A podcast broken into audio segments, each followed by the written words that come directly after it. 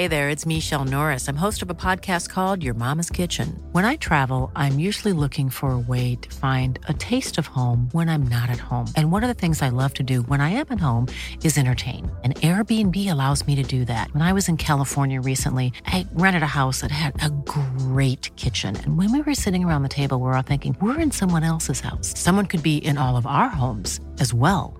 If you have a home, but you're not always at home, you have an Airbnb. Your home might be worth more than you think. Find out how much at airbnb.com/slash host.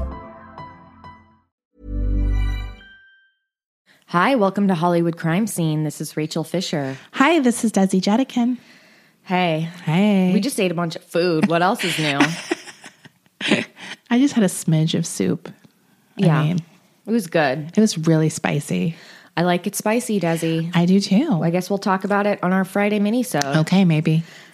Let's start out the show by thanking our Patreon contributors for this past week. They donated over at patreon.com slash Hollywood Crime Scene.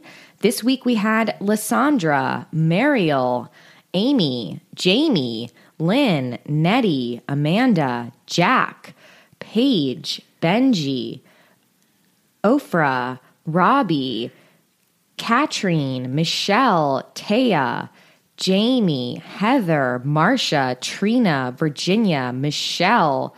We got a PayPal from Ted. We know Ted. Thanks, Ted. Thank you. Matthias and Emma. Thanks, guys. Thank you guys so much. All right, Desi, let's just jump right back into where we left off with Evelyn Nesbit. This is part two. If you have not listened to part one, go back, listen to Evelyn Nesbit part one. It's from last week, so it'll be pretty easy to find. Now, where we left off is that Evelyn had just spoken with Broadway producer Charles Dillingham, who was asked by Stanford White to warn her about her new boyfriend, Harry Thaw.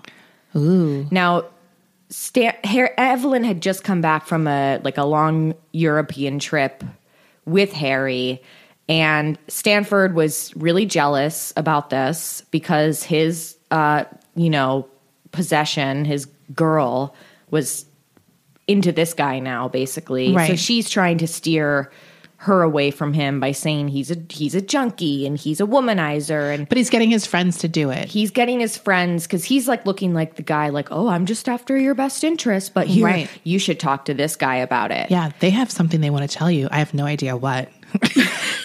that's basically what's happened now evelyn took the accusations seriously because this guy that she had talked to charles dillingham was a successful producer and she's really young at this time and she's thinking well why would this guy lie he's very successful Right. I mean, producers are known for their integrity. they never lie. Stanford White next suggested that she meet with a lawyer friend of his named Abraham Hummel, who he claimed had represented an actress in a suit against Harry. Evelyn was skeptical, but she wound up being convinced by these men that maybe Harry might be bad, just because all of a sudden she has three different older men around her Yeah. warning her about this guy. What a weird coincidence. So she met up with Abraham Hummel and he asked her to write down or he would dictate like she would dictate a detailed account of her relationship with Harry so that just in case in the event that she ever needed to file a lawsuit they would have this affidavit where she talked about her relationship with him and Very normal thing any- to do. very normal and she thought it was weird i should Okay. i should point that out but she did it anyway now she's 18 years old at this point Oh, right. She's so young. she's so young you have to remember so she did it even though she thought it was weird and he's asking her details about their trip across europe and specific places they stayed whatever Do we know, did they fuck Henry and Evelyn? harry I mean, Harry, yeah. i don't know if they were fucking on this trip Okay. So at this point, as far as we know, she's only had like sex with Stanford But after also- he raped her. but also john barrymore because she was oh, dating Oh, so she fucked John Barrymore. I don't know. I think she fucked him because they were. She wanted to get married to him, Right. And there was a couple other guys that she was dating Okay. in that so period it's of possible. time. We don't know though. We don't know. Yeah. I would like to think she got to fuck John Barrymore. I hope she fucked John Barrymore. Now, When Harry Thaw returned to the States in December of 1903, Evelyn ignored his calls and letters. She had been slightly brainwashed by this point. Like, she was a little freaked out by the whole situation. Okay. Like, okay, What's going on here? maybe I should be scared of him now. Yeah. So she's ignoring him for a bit, but it wasn't until they ran into each other at a cafe that they began talking again, and she remembered, like, oh yeah, I like this guy. Yeah, that I feel like that's happened to me before. If you don't really know someone and then people convince you, you can start thinking, do you know what I mean? Remember that guy who tried to convince you that you shouldn't hang out with me? Oh, right. and I didn't know you that well. And it wasn't like I believed him, but it was kind of like, am I being stupid?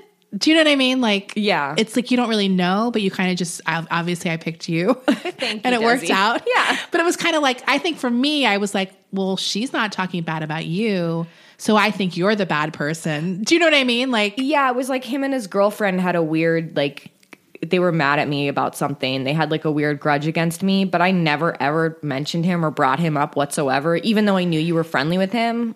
Right. So that's what made me believe you that, like, go with you. Cause I was like, well, why isn't she bad mouthing you? Cause if that was true, she would be like, by the way, like, she would try to, like, do you know what I mean? Like, Yeah. you would try to get me on their bad side or whatever, or manipulate me or something. Right. Anyway. Well, Harry did have some bad things to say about Stanford White, but Oh, rightfully so. Yeah. Because look, He's a we- rapist. uh, he is a rapist and a predator of underage girls. Yeah. Okay. So Harry and Evelyn, they run into each other, and Evelyn told Harry about all these wild stories that she had heard about him from these three older men, such as he whipped actresses and that he was a drug addict. And she's like, Do you lure young actresses and whip them? And do you take morphine and cocaine? And Harry calmly looked at Evelyn and said, I see that they were making a fool of you. He then went on to explain the grudge that Stanford White had against him, and that these were nothing more than rumors meant to destroy his reputation. He Did Stanford have another reason to have a grudge or was it purely Evelyn? Like, did they hate each other for other reasons? Did you know? Or, I'm going to tell you. okay. Now, he then pointed out that these types of rumors seemed more in line with Stanford's behavior anyway, that he was like luring young actresses. He's like, wow, that, I mean, that kind of just sounds like projection there. Yeah. He's spanking. He's spanking young actresses. He also noted that one of the clubs that Stanford belonged to, the Union Club, was notorious for its secret orgies that wealthy men frequented. Whoa. I would like to know more about that club. Me too. But he was like, look, he is part of a group of really fucking sleazy, wealthy men who just get away with anything because of their money and connections. And everything this guy is saying about me is really a projection of him. Also, she was with him for a very long period of time and would have noticed heroin or drug addiction stuff probably. That's exactly what Evelyn said. Ooh. And she was like, Yeah, I mean, I never saw you indicating any signs that you were under the influence of any type of drugs. We basically lived together around Europe for Right. six months. Yeah. So nothing indicated, and he, he never acted untoward. and you never spanked me. Fucking asshole. I, How dare you? now that now there's spanking, that's what's on the menu. so he then told Evelyn about a notorious dinner party that Stanford had attended in May of 1895. The party was held at society photographer James Breese's studio, and the attendees were a who's who of wealthy, prominent men and women, including Nikola Tesla and Charles Dana Gibson. Those are just Whoa. two of the people who were on this invite list. It was like 30 different people. It's the oldie timey like like hit parade. I mean, this, yeah, this was like everyone who was anyone, but it was still like a, I mean, it was only like 32 people or something, but like, I liked like the orgy party with like an Alexander Graham Bell was like these oldie timey folk heroes. Like all- totally. The meal was extravagant and lasted over 10 courses. At midnight, a gigantic spherical pie was carried into the dining room by six waiters.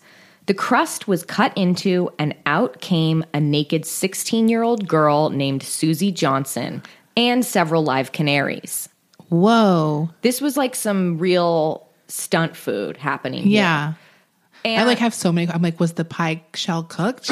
I'm like, how did she get in the pie? Here's how I imagined it. I imagined that it was like it was pre-cooked in a dome shape, like two dome shapes. Right. And then they glued it together with like icing or something. Yes. Do you know what I mean? Yeah, yeah, yeah. They pre-cooked it, They- like underneath a like a big dome bowl, maybe. Yeah. so that it was rounded. Mm-hmm. Uh, that still seems very stressful. I don't want to be inside a pie. I don't know if I want to be inside pastry either. It just seems like uncomfortable. You would have It's to, never going to be big enough. you have to do it right before you're about to serve me. Yeah, I don't know. Like, okay, are we ready to go? I'm not really a fan of any kind of food being served on human bodies. like sushi. Yeah. Or like in general. I mean, not that they're going to eat that pie shell. but if it's good, I'd probably want to take I mean, a what a waste of pastry. Really. But I feel like, I mean, that's like this kind of weird, like old timey stunt pastry I'm kind of into. Like just the lore behind it. Like, I mean, there's a whole Wikipedia page on like women in pastries and weird things in pastries. Like Oh. uh, in the medieval or the Renaissance era, like like centuries ago, like people would put blackbirds right. into pastries. Oh, right. There was canaries too. There was cana- live canaries that flew out. Oh, that this. even is worse for her. She's in there with live canaries. Yeah, are they flying around her? Are they like pecking her? I don't know. But this is like something that's like definitely some wealthy people shit. Right. Where they're Ab- like, absolutely. oh, how delightful. We paid her fifty dollars.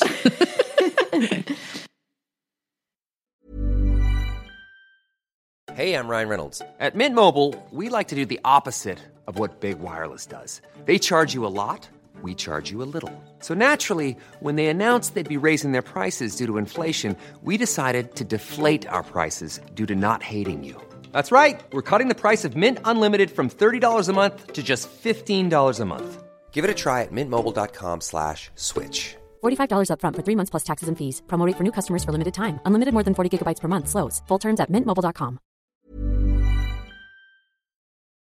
I'm the queen of starting a free trial offer and forgetting to cancel it, oftentimes being charged for months for something I'm not even using. If I asked you how many subscriptions you have, would you be able to list all of them and how much you're paying? If you would have asked me this question before I started using Rocket Money, I would have said yes, but let me tell you, I would have been so wrong. I can't believe how many I had and all the money I was wasting. With Rocket Money, I can see all of my subscriptions in one place, and if I see something I don't want, I can cancel it with a tap. I never have to get on the phone with customer service. They'll even try to get you a refund for the last couple of months of wasted money and negotiate to lower your bills for you by up to 20%. All you have to do is take a picture of your bill, and Rocket Money takes care of the rest. Rocket Money is a personal finance app that finds and cancels your unwanted subscriptions, monitors your spending, and helps lower your bills. Rocket Money has over 5 million users and has helped save its members an average of $720 a year with over 500 million in canceled subscriptions. It's definitely saved me money and now I can use that money to waste on things I do want. So stop wasting money on things you don't use. Cancel your unwanted subscriptions by going to rocketmoney.com slash Hollywood crime scene. That's rocketmoney.com slash Hollywood crime scene. So Susie, after she had emerged from this pie, she danced for the cheering guests, and they all sang "Sing a Song of Sixpence." God. Later that year, however, Susie went missing and was never seen again. oh. Now, I went down a little bit of a rabbit hole with this case. This did make the papers because the I mean it was so extraordinary just this dinner party that people talked Right. about. I actually found a menu from the dinner party. Yeah, uh, maybe I'll post that on our Instagram. I mean this was like a multi-course meal. It was like a big deal and all these like famous people were there and suddenly this woman Who was there? young woman Yeah. underage girl who had popped out of the p- pastry in the grand finale of the feast had gone missing. Susie's parents searched high and low around art studios in New York for their daughter. But no one ever investigated the men who were of known to have been around the young girl because they were all just too powerful. Right. And her, she came from like a working class background. Right. Her parents had no pull with any authority figures. So she was just forgotten about. Damn. Isn't that horrible? Yes. So her body was never found? No. Mm. As for Abraham Hummel, the lawyer that Evelyn had spoken to, according to Harry, he was also a crook who had been in trouble with the law for doing shady shit, Okay. which is true. Yeah. Like he had been in trouble for like just being a really unethical bad lawyer Okay. and doing illegal shit. So she's like why the fuck are you going to how Yeah. you can't trust him. You can't Yeah. trust anything he says. Like I can't believe Stanford made you talk to this guy. Like that's so gross. yeah. So this definitely made Evelyn realize, like, okay, you know, maybe I was being taken for a ride. Yeah. And Harry has shown me this whole time that I've known him that he's a good guy. In February of 1904, Harry Thaw asked Anthony Comstock, who was the creator of the New York Society of the Suppression of Vice, to investigate Stanford White. Comstock worked to preserve Victorian morality and was strongly against anything that he considered to be immoral, in which included birth control, pornography, gambling, etc. Okay. So, yes, was this guy against child sexual assault? Yes, he was. But he was also against a lot of good things Yeah. like pornography and birth control. Like Right. this was all in the same fell under the same umbrella to him. Right. It was pornography was just as bad as sexual assault to him. Ugh. And I mean, Vice. control. It's like I know I like almost all of those crimes except for probably the sexual assault. yeah, we, we don't like that part. Yeah. But to him, all of this was immoral, and he mm-hmm. they needed to preserve Victorian decency Okay. at this time. In March of that year, Harry and Evelyn returned to Europe. This time, they brought along Harry's friend Ben Donnelly to be her chaperone. And it was still kind of a scandal around society circles and tabloids that Harry had now traveled twice to Europe with this girl who wasn't even his wife. Okay. I mean, look, things were different back then. People got their bustles all in a tizzy. I like that her chaperone was a, another man. Like Yeah. you'd think it'd have to be her mother or something. Well, the mom was not ever going to Europe with them again. She was tired of feeling like a third wheel. Oh, okay. She was like, that was the worst trip ever. wow. Yeah, the mom did not have a good time in Europe with them. Okay, so she didn't know how to go off on her own and have fun. No, she she was uh, in a grumpy mood the whole time, Okay. basically. So they'd go with this guy Ben Donnelly, and Harry's own family at this time were skeptical about Evelyn just on a basis of her class position. Right. They were like, "How dare our son run around?" The world with this girl who's hardly even an actress, who She's a comes nude model. yeah, she comes from poverty. Yeah. She's not in the same like class level. class Like, level as us. So they were not happy that their son was being seen with this woman. But when Harry proposed marriage for to Evelyn for the second time, she accepted. Evelyn Nesbit and Harry Thaw were married on April 4th, 1905. The wedding was small and unremarkable, probably due to the fact that the family wasn't super on board. Several of Harry's siblings didn't even attend as they were unwilling to accept Evelyn into the family. After the wedding, for their honeymoon, they traveled across the country to Chicago, to Milwaukee, the Grand Canyon, Yosemite, San Francisco, and then they head back to Pittsburgh, which is where they would live at one of the Thaw family homes. And though Evelyn was once and for all financially stable, she grew bored hanging around alone all the time in their mansion. And Yeah. she's not in the big city anymore. she's in Pittsburgh. She's in Pittsburgh. Okay. So, I mean, she's just like growing bored mm-hmm. at this time. When photographs that Rudolf Eickemeyer had taken of Evelyn, notably from a session that they had done with her in a kimono on a bearskin rug back in 1901, began circulating in local publications and calendars, the Thaw family was mortified. So suddenly, like the copyright had been lifted from this photo session Right. that they had done five years prior. And so now they were like, she was being featured in calendars that were being sold in like the local shops. Okay. And her picture was being used for advertisements and other places other than just New York newspapers. Right. So it, she just was even like, and they were just like coming back into the public consciousness. Yeah. Like they're getting recirculated again. And this was like very immoral. Like these photographs, this photo shoot, was very immoral, especially to Mary Thaw, the matriarch of the Thaw family. Uh, and we will post these on our Instagram too. It's a great photo set. The Thaw family sought legal action against a local Pittsburgh butcher who was selling calendars with Evelyn's picture in it. And he ended up having to get rid of all of his calendars. Oh. Like they were like, no one can see this. Yeah. No one can see this. Harry's mother was outraged when a photo from the kimono bearskin rug shoot was featured at the Carnegie Art Gallery in 1906. Oh, shit. Yeah. A headline in the New York Times read, quote, the thaws are annoyed again. I feel like they drew way too much attention to this. They should have just let it go. No one would have cared. Yeah. But Mary was like very religious. She sounds fucking annoying. You just know exactly what kind of woman she is. Just some bitch named Mary. some Edwardian asshole who is all about like preserving the family name. yeah. And it's like, You know, there's a picture of her in existence where she has a black lace veil on. Oh, right? Oh, yeah. I mean, I know exactly what this bitch looks like. So she, like I said, she was very religious. These photos were an utter embarrassment to her. That summer, when Harry proposed they leave the States and go back to New York and then Europe for a while, Evelyn was ecstatic. She was like, good, let's get out of Pittsburgh. We'll stop. o- They were going to stop off in New York before boarding a ship going back to Europe. And she's like, people are more understanding yeah. there. It's not so uptight and we'll be away from your fucking shitty family. Yeah. Who hates me. They plan to attend the opening of a new show in town called Mamselle Champagne at Madison Square Garden. Now, back in New York, Stanford White was secretly struggling financially. He owed up to a million dollars in debt.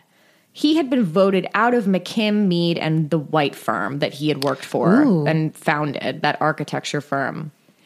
At that time, the cost to maintain Madison Square Garden, along with the mortgage and the cost of putting on these events themselves, was far greater than the money that it was taking in from all the shows being put on there. In an attempt to get out of debt, Stanford had planned on selling some of his valuable art and furniture, but a fire broke out at the storage locker that the items were stored at and destroyed everything Oh, shit. and he hadn't insured any of it. So he was fucked. At this time, the 52 year old's health was also in poor condition, as well as his massive weight gain. It just exacerbated everything. Like he was slow moving at this point. He was just not in great shape. Is he, he's 52? He's 52 now. so he had gained a lot of weight as well as his other health problems? Yeah. Or, okay. On June 25th, 1906, Evelyn and Harry sat down to eat at Cafe Martine with two of his friends, Truxtun Beale and Thomas McCaleb.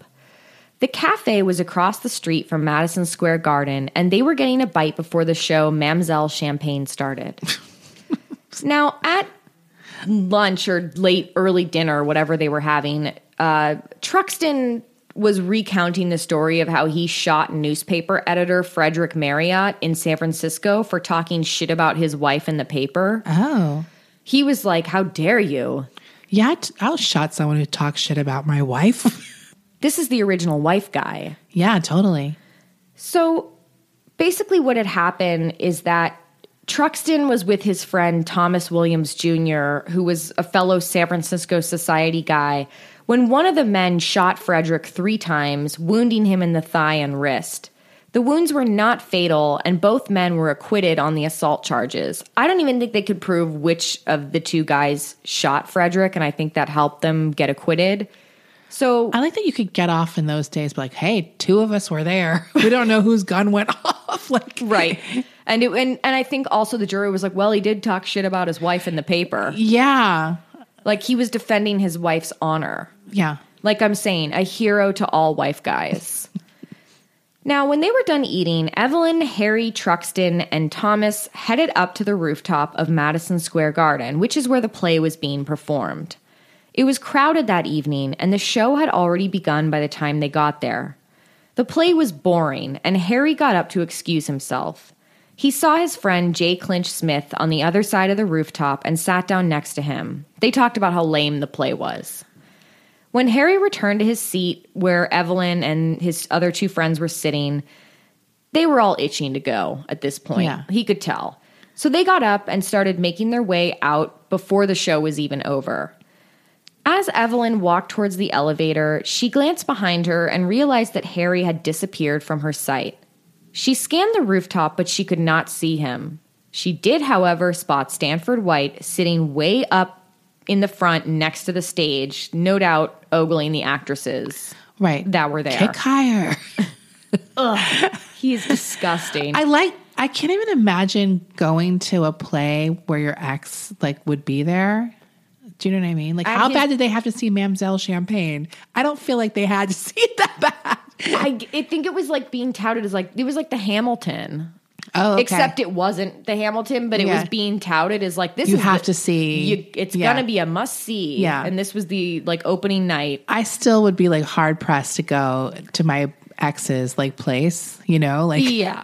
uh, especially because there was like so much bad blood. It Right. wasn't just like a breakup or whatever it was. I guess they figured since it was going to be so crowded there, and it was like all Right. of society was going. Yeah. that they went. Look, I don't know. People people did weird shit in those days. Yeah. Okay. And that's when Harry appeared. Evelyn watched him approach Stanford with a 22 caliber pistol pointed directly at him. Harry fired the first shot which tore into Stanford's shoulder. Harry fired again, this time hitting Stanford in the face right below his eye. The third bullet went straight through Stanford's mouth and he was dead. Whoa. And this is like definitely a fuck you killing. Right. This is like, I'm going to shoot you in your fucking shoulder so you feel pain first. Then I'm going to shoot you below your fucking eye. And then I'm going to shoot you in the fucking mouth, you piece of shit. Yeah. And Evelyn watched this? Yes. Oh my God. She saw this go down. Stanford's body lurched forward and smacked face down on the ground as a growing pool of blood formed around him. Ooh. At first, the audience thought that this was part of the show, You gotta love it. as a fight had literally just occurred on the stage. There was like Can you imagine the actors being like, hey, this is our big moment. Upstage us. they thought it was part of like this duel scene. oh my God. that had just that's happened. so like awful. But the girls on stage stopped singing as soon as they witnessed the shooting. I'm sorry. I need like a recording of this. Oh! like some oldie timey. they didn't even scream, they were just like, "Oh." yeah. it was just like very abrupt. Mad, yeah, Mamselle Champagne. Ah! They stood there frozen as stage manager Lawrence Lionel called out to them, Sing, sing, sing. Jesus. He was like, Why are you stopping? Yeah. Sing. He also didn't want to cause a scene. Like he I think he was like, I think something bad just happened, but don't stop. The show singing. must go on." The show must go on. The orchestra also had stopped at this point, and he started shouting at them to keep playing. Jesus. He's like, You better keep keep playing. Stop it. We don't want to cause a scene. Look, it's hard. uh, You're under pressure. the first night, it's always scary. yeah.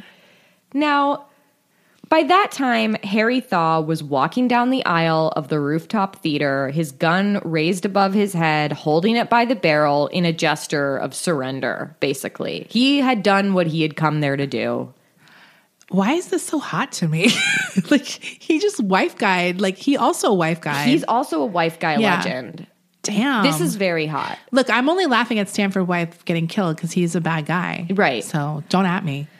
Lawrence rushed to the front of the audience and tried to calm everyone down. He said, A most unfortunate accident has happened. The management.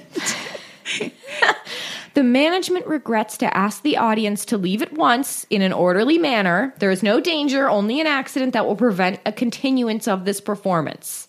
I'm sure everyone left in a very calm manner. I'm sure. that. Yeah. Harry was escorted out of the theater by two men, one of whom was a firefighter and one of whom was just another member of the audience who volunteered to help escort him out. Harry was very calm about all of it. He told the firefighter, I did it because he ruined my wife. Whoa. Now, the newspapers couldn't decide if he had said life or wife. They're like, did he say wife? Maybe he said life, but I, he said wife. I think he said wife. Yeah, he's. Yeah. I'm telling you, he's a wife guy. Yeah. Evelyn was at the elevator when Harry approached. She said, My God, Harry, what have you done? My God, Harry, you killed him. Harry's expression did not change. He was very calm. He said to Evelyn, He ruined your life, dear, and that's why I did it. Harry was arrested and booked at a police station nearby on 30th, 30th Street. And when asked why he did it, Harry told Officer Patrick Debs, quote, he deserved it. He deserved everything he could get. He ruined a girl and then deserted her. The next morning, Harry was taken to police headquarters on Mott Street. Police Inspector Max Schmittenberger said that he would not be giving Harry any special privileges just because he was a rich guy.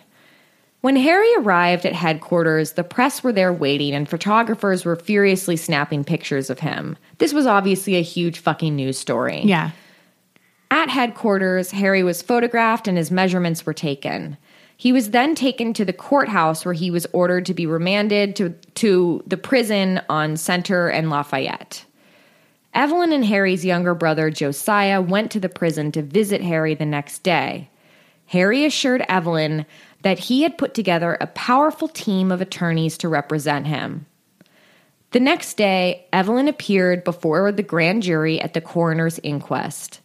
Evelyn stated that she would not answer any questions in the interest of protecting her husband. Other witnesses testified, and Harry Thaw was indicted on first degree murder. Harry entered a plea of not guilty. His lawyer urged him to plead insanity, but he refused. He said, No jury will convict me of any crime when they hear the truth. I killed White because he ruined my wife. I am not crazy. Stanford White was simultaneously celebrated and trashed in the papers. On June 29, 1906, the New York Times reported that Anthony Comstock had told the press that he was willing to testify to a grand jury about Stanford's disgusting behavior. He said that he had spoken with Harry Thaw a year and a half before the murder about this behavior. This is a quote from the New York Times from Anthony Comstock. Thaw declared to me that White was in the habit of luring young girls, some of them underage, to his studio, and he gave me the names and addresses of some of the girls. He also told the paper that he had evidence of orgies hosted by a group of wealthy New York men that Stanford was involved with. Comstock declared, quote, I will drive every moral pervert out of New York. Now, like I said before, Comstock yes, his intentions were good, trying to get rid of the sexual predators, but this guy, again, not a good guy, was also against uh, abortion, uh, Yeah. birth control, pornography, anything was anything under this umbrella was like the same Yeah. to him. But he, but yes, but he said he was like hell bent on getting you know all of these men that were associated with Stanford White, bringing them to justice. He was horrified, Right. and I don't think Harry agreed with any of his other stances. He just knew he could use this guy Right. to be like, see, Yeah. Comstock stated that he believed Harry Thaw came to him with the best of intentions, that he only sought to bring White to justice. He said that he didn't think he should have been murdered, but he believes that he was driven to do it because he wasn't able to bring charges against him. A pastor from Cleveland named Charles Eaton said, quote, "The murder of Stanford White by Harry Thaw reveals an absolutely rotten situation socially in New York." With so much bad press about Stanford White, his friends scattered like cockroaches. The press could not find them anywhere to get quotes from them. They were all suddenly in Europe. Yeah. Or like Yeah. some off in California or somewhere else. Like no one could get in touch. Gone fishing. It was literally that. They like they were nowhere to be seen suddenly. It was like this is the Jeffrey Epstein of its time. Yeah. Where it's suddenly where's Yeah. where's this guy? He was on the flight logs. Yeah. Can we get a quote from him? So that summer, after feeling the pressure from the revelation that so many wealthy men were out there preying on teen girls, the police managed to make a few arrests. When you need mealtime inspiration, it's worth shopping Kroger, where you'll find over 30,000 mouthwatering choices that excite your inner foodie. And no matter what tasty choice you make, you'll enjoy our everyday low prices, plus extra ways to save, like digital coupons worth over $600 each week. You can also save up to $1 off per gallon at the pump with fuel points. More savings and more inspiring flavors make shopping Kroger worth it every time. Kroger, fresh for everyone. Fuel restrictions apply.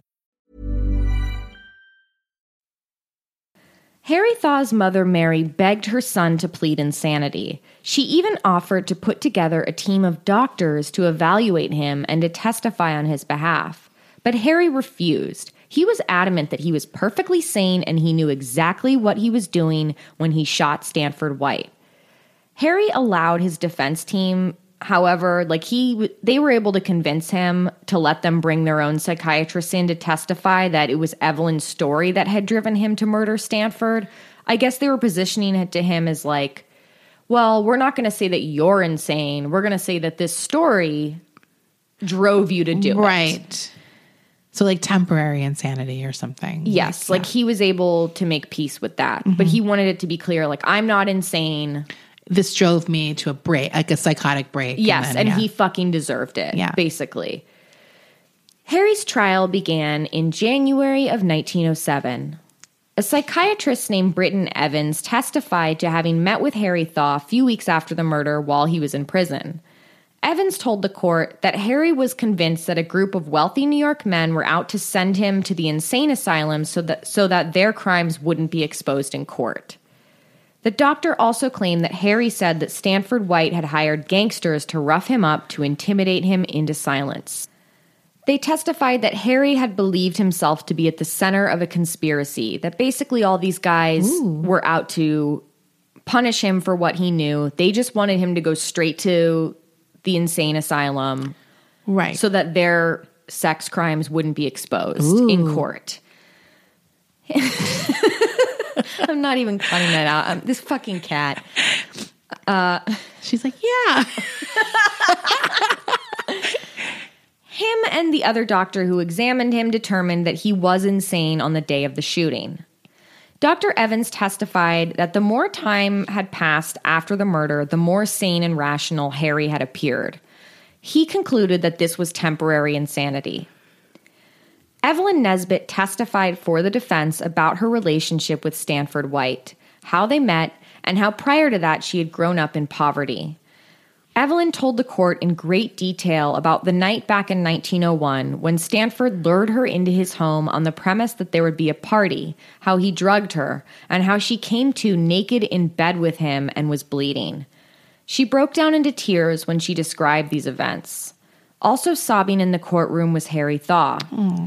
The New York Times reported that his sobs were very genuine. This was a man who was absolutely in anguish mm-hmm. over hearing the details of this story again.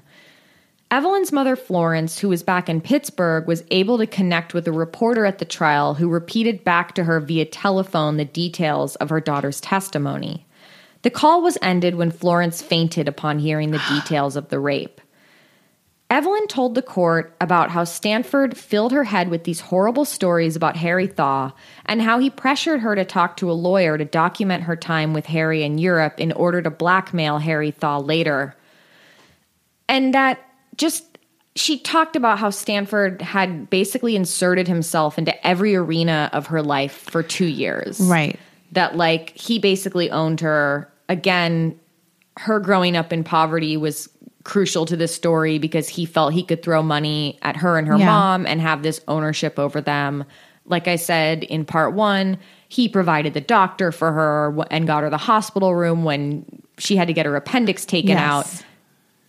out just you know one of the many things that he did to sort of Control. get himself and control her Evelyn testified for two days, and the papers printed every gruesome detail. This outraged the National League of Catholic Women, who I think we've talked about before. I think so too. Mae West, maybe? Yeah. Or someone like that. I they've they've shown up a few times, I think. yeah, they get really outraged a lot. Yeah. Now, they were outraged that the papers had the audacity to publish such smut because they published literal quotes like they they I mean, the papers used to publish like just transcripts of the testimony. They didn't like edit it. They did not Yeah. edit it. They would publish like this. There was, you know, on one day of her testimony, the New York Times basically ran like a four page Yeah. article about this trial, and much of it was just a transcript of the testimony. So they were pissed off. So was the Women's Christian Temperance Union. Oh, They go get fucked. uh, Representative Charles Wharton of Illinois introduced legislation to prevent the distribution of papers printing these details across state lines. I like how they're more upset about that than the rape. Like, Yeah. President Roosevelt made a statement that he would do everything in his power to stop the spread of obscenity. But at the same time, he also said that he knew the testimony had already been printed and circulated across the country, and there really wasn't much else he could do Yeah. in that instance. District Attorney Travers Jerome attempted to discredit Evelyn's story by hammering her about the dates of a photo shoot that she had and the date of the rape, which she had previously stated occurred the day after the photo shoot. So he's like had gone through the photographer's appointment book right. and been like, "Well, you said it was the day it happened the day after, but this happened this day." It might have happened 12 hours earlier. Gotcha. Yeah. like, what? He's trying to pull a gotcha on her. Jerome told Evelyn that it couldn't have possibly taken place on that date that she had said because Stanford White was with his wife that day hosting a dinner party at their Gramer- Gramercy Park home. Yes, Stanford White had a wife. Evelyn told him that she couldn't recall the exact date as it was five years ago. And Jerome also attempted to discredit her by questioning her as to why she continued to see Stanford. Why did she continue to receive money from Stanford White after he attacked her? Again, we discussed this a little bit in part one. None of these are abnormal reactions Yeah. to assault or Yeah. ongoing abuse. But the, the, this guy needed to discredit this rape victim as much as possible, and he was pulling out all of the classic Right. tactics. This line of questioning against Evelyn obviously was just done to make her look like a liar. Evelyn's own mother had told the prosecution that her daughter had written a letter to Stanford while they were traveling through Europe together with Harry. Florence Nesbit still believes Stanford White to be the charitable rich man that only had her daughter's best interest at heart. She had a grudge against the Thaw family for not accepting her, and she had already been soured on Harry Thaw early on, back when she was the third wheel on that trip in Europe. So she never liked the Thaws to begin with. Evelyn told the DA that she only wrote the letter to Stanford because her mom made her. Florence Nesbit said that she was ungrateful if she didn't write it. The DA pressed her about why she didn't tell her mom that Stanford had raped her. Evelyn told him that at that time she would have rather died than tell her mom about that. The DA had struck a deal with Stanford's lawyer friend Abraham Hummel in exchange for the affidavit that Evelyn had allegedly written about her relationship with Harry Thaw back in 1903 at the urging of Stanford Oh, White. Oh, shit. So the DA is now collaborating with this shady lawyer who had pressured Evelyn Right. into talking about her relationship with Harry Thaw. The statement would prove that Evelyn was a liar and that it was Harry Thaw who was the bad guy. Uh, the, the, it was it was basically the affidavit had said that it was Harry Thaw that had whipped her, as he had done several other young actresses. Now, I mentioned previously that this lawyer was shady, and he had actually been prosecuted by the very DA Oh. in the Harry Thaw case for providing a false affidavit okay. in 1905. So this lawyer who's now providing an affidavit for the prosecution was just recently prosecuted for, For- providing false affidavits. But Jerome was willing to take this evidence from him to strike eh, in exchange to strike this indictment against him. DA Jerome did not care if this copy of the affidavit was falsified or not, which it most likely was. Yeah. It pretty much was they didn't it, even this copy of this document it was a copy of it it wasn't even like an original document it was shady as shit it was Yeah. clearly doctored it was clearly stuff that evelyn did not say someone else had written this stuff on there it was I'm kind bullshit. of amazed they knew to get that back in the day. Did they just get those to have just in case? Like, uh, i don't know that's like wild. Yeah. Um, Evelyn took the stand again, and this was her fourth day of cross examination at this point. DA Jerome held up a copy of the affidavit that Hummel had provided him. He grilled Evelyn about its contents. He asked her if she had told him that Harry had rented a castle in Austria for them while they were traveling, and she said yes.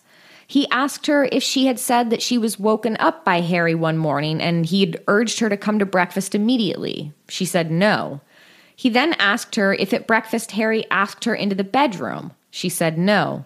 He asked her if Harry grabbed her and ripped her bathrobe off of her and threatened her with a cowhide whip and then beat her with it. Evelyn said, I did not tell Hummel that. The DA continued, quote, Did you tell him that Thaw wanted to injure White to get him in the penitentiary?